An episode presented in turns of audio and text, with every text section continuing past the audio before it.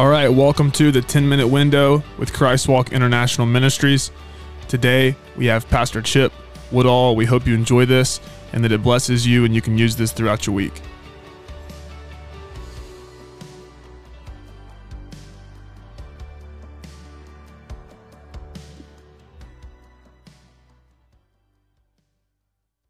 So I hope everybody is having a fantastic Holy Week and um, you're prepared for, are preparing for Easter worship time.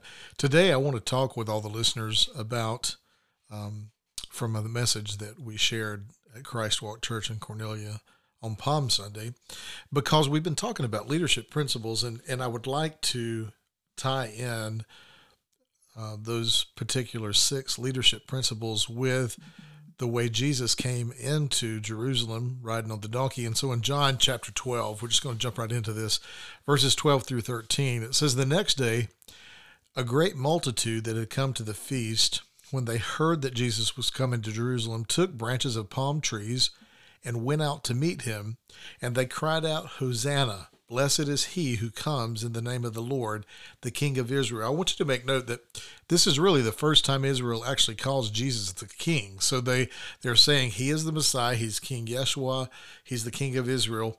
And notice that it said a great multitude is celebrating his uh, triumphant entry into Jerusalem that day. And this same important Passion Week verse on Palm Sunday, a great multitude while they were waving and laying down the palm branches branches, which was custom to celebrate the entry of a king coming back from a victory. I think you all know that. The verse mentions that they cried out, Hosanna.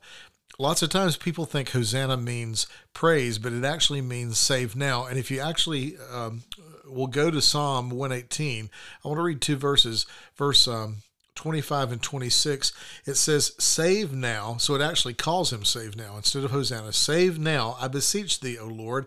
O Lord, I beseech thee, send now prosperity. Blessed is he, or be he that cometh in the name of the Lord. We have blessed you out of the house of the Lord. And that's Psalm 118, 25 through 26. So save now, not later, but now. So I want you to grab hold of this. He wanted then and now for us to recognize He's here to save. He was then, He is now.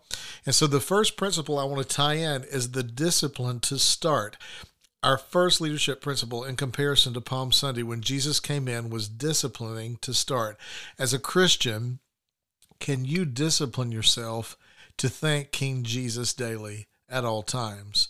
And in Psalm 107, four different times they cry out for him and the Lord answers. And I just want to quickly uh, give you one or two of those. In Psalm 107, uh, verses 4 through 6, it says, Some wandered in the wilderness, lost and homeless, hungry and thirsty. They nearly died. Lord, help, they cried out in their trouble. Guess what? He rescued them from their distress.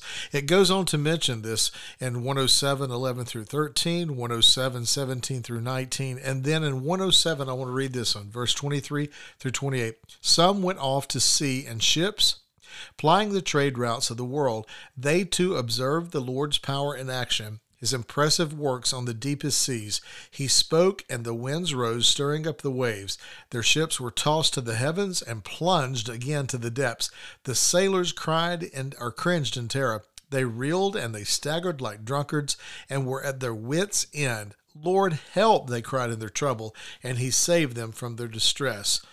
So I want to know do you have the discipline to start. And the start would be to thank the Lord because He is going to rescue us, even when we cry out and even at other times. So, the discipline to start is the first principle. The second one, the second leadership principle, compared to Palm Sunday and Jesus writing is do you have the courage to say no? Lots of times we have to learn how to say no. Trying to do more is not accomplishing more. Sometimes when you do less, of and then the right things, more of the right things, you can accomplish so much more. And Jesus came in with a whole new way. He is the way. And so the second leadership principle on Palm Sunday is can you say no, excuse me, to maybe old ways and traditions, religious customs, you know, religious spirits, if a different way that is the real truth, bringing newness to life as Christ did. You know, Jesus was very Jewish. He went to every Passover. He was raised and he lived Jewish, but that day he came riding into Jerusalem on the donkey.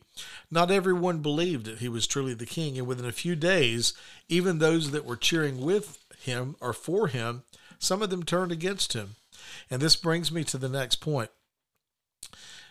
The fourth point is can you say that at this point in time you're empowering someone else?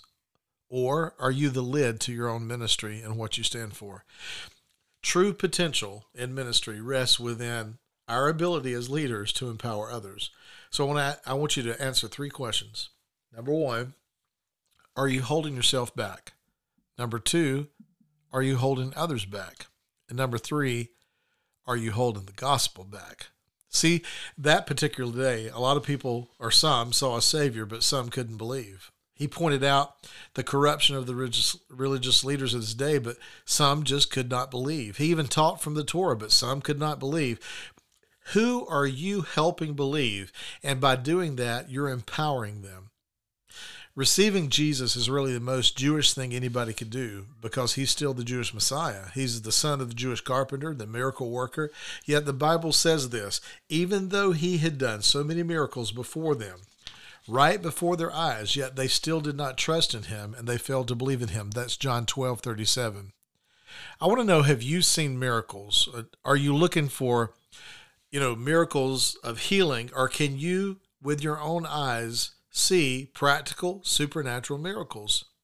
The fourth leadership point compared to Palm Sunday is define your wins. A miracle with Jesus is a win, but are you missing the miracles? Putting signs um, on a hospital is something that our church did a couple of years ago in Ohio. That doesn't seem like anything big, but it was literally a miracle for that hospital that a church 10 hours away would notice and that a group of people would come and do a missions project to help pay for the signs to be changed on the outside of the hospital. Another thing we did was repaired repaired the lift gate on a food truck.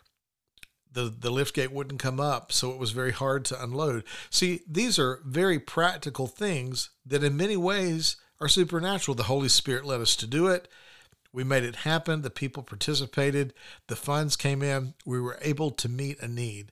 See, Jesus riding in on a donkey, you know, people may say, well, that was a very natural thing. No, that was a supernatural thing. The problem is a lot of people miss the miracle in what was going on. So define your wins so you will not miss the miracles that are happening around you. Today I come to you, um, as I said Sunday, that uh, you know when you're doing a podcast you can't show props, but if you if you have an illustrated message, lots of times you want to show uh, props and all these things. I didn't have anything fancy on Sunday. I just had this message, and Jesus didn't have anything fancy. He just had his message. And the fifth leadership point on Palm Sunday is distance yourself from distractions. What's distracting you? I shared that after he rode through, he went on past Jerusalem.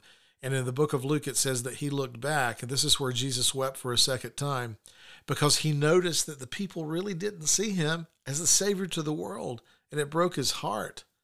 What's distracting you? Jesus rode past all the fanfare and the parade so that he could really get a true account of what was in people's heart. What is distracting you from seeing what you need to see? And my last point of leadership in comparison to Palm Sunday is we need to obsess over the process, not the end result. We need to be more involved and more concerned about the process that the Lord has us in right now as we're working our way towards heaven, right? We're working out our salvation. Lots of people just think about heaven and then that's the end. How about bringing heaven to earth? So are you shouting, Hosanna? Blessed is he who comes in the name of the Lord. Or are you saying, Woe is me, like those that turned against him? As I told you, I have no props today. Jesus had no crown, but I'm teaching you six ways to measure your Christian walk on Palm Sunday so that you can live a stronger Christian life. Happy Easter to you. God bless you.